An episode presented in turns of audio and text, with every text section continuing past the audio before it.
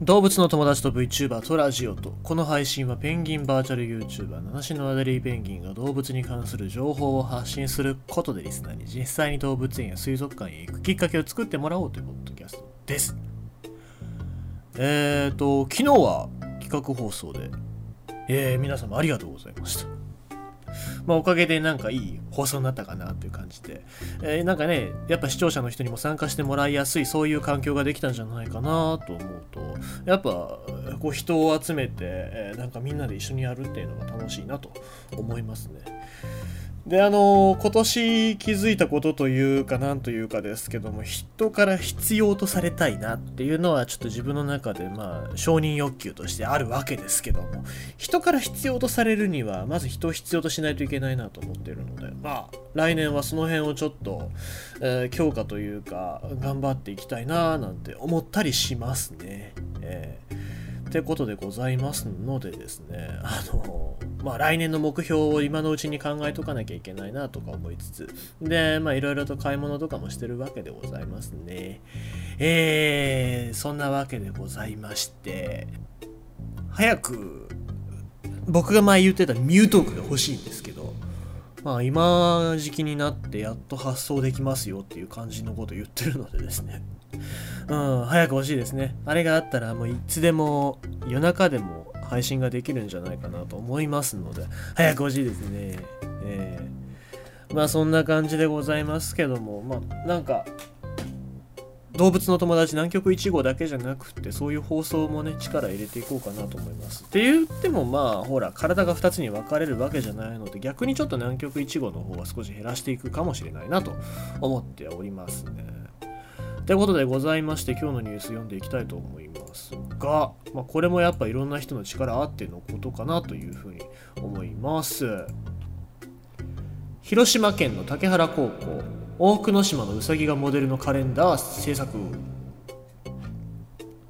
うさぎの島として知られる竹原市の大久野島。新型コロナの影響で訪れる人が減っています。こうした中、来年の絵とうさぎを通して地域の魅力を伝えようと竹原高校の生徒がカレンダーを作りました。来年の干支に合わせてうさぎカレンダーを作ったのは県立竹原高校商業科の2年生。自治体や地元の企業とともに観光について学んでいます。写真は竹原市の忠の海からフェリーでおよそ15分ほど離れた場所にある大久野島で撮影されました。うさぎの島として人気の多くの島。ピーク時は平成29年、え、ピーク時の平成29年は年間延べ40万人を超える人が訪れていました。この時はうさぎも、えー、1000匹ほど生息していたといいます。しかし新型コロナウイルスの影響で島を訪れる人は昨年の3分の1以下13万人ほどに減りました。うさぎの数も現在はおよそ400匹だということです。まあそれでも多いですけどね。そこで改めて島の魅力を感じてほしいと生徒たちが竹原市などと一緒に手掛けたのがうさぎのカレンダーです。竹原市などが、えー、SNS を通じてカレンダーに使う写真を募集。全国から多くの島のうさぎを撮影した1670枚の写真が寄せられました。アジサイを背景にしたうさぎは梅雨をイメージ、えー、6月の写真にしました。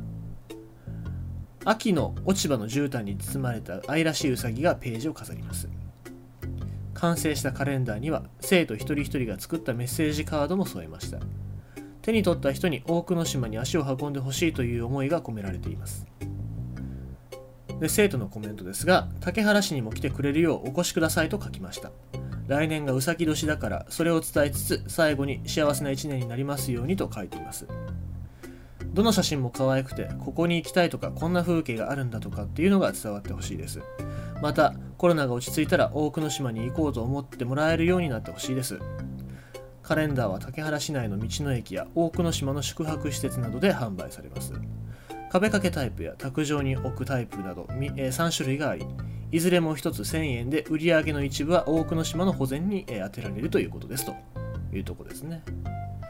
まああの奥之島の宿泊施設って一つしかないんで、まあ、あそこだなっていう感じでございますけども、あのー、こういうのいいですよね。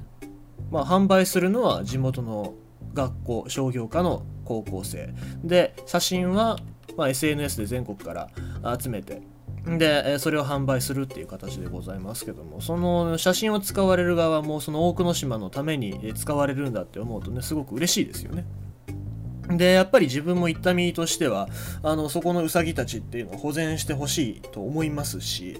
えー、まあ本当に独特の文化ですからね、あそこのウサギがいっぱいいる文化っていうのは。まあ、なので、まあ、いろいろとメッセージもありますのでね、できたら、そういうなんか戦中とか戦後のメッセージっていうのも添えてほしいなとは思いますけども、まあ、まずは大久野島が観光地として人が来てきてくれて、で、そこで関心を持ってもらうっていうのがまず大事なことかなと思いますので、こうやって地元の高校生がカレンダーを作って、で、大久野島を良くしていこうと思ってくれてることだったりとかもいろんな全国の人たちがそうやって協力してくれることっていうのは非常にありがたいことだなと思います。ということでございまして今日のニュースは大久野島のカレンダーを地元の高校生が作るということでございました。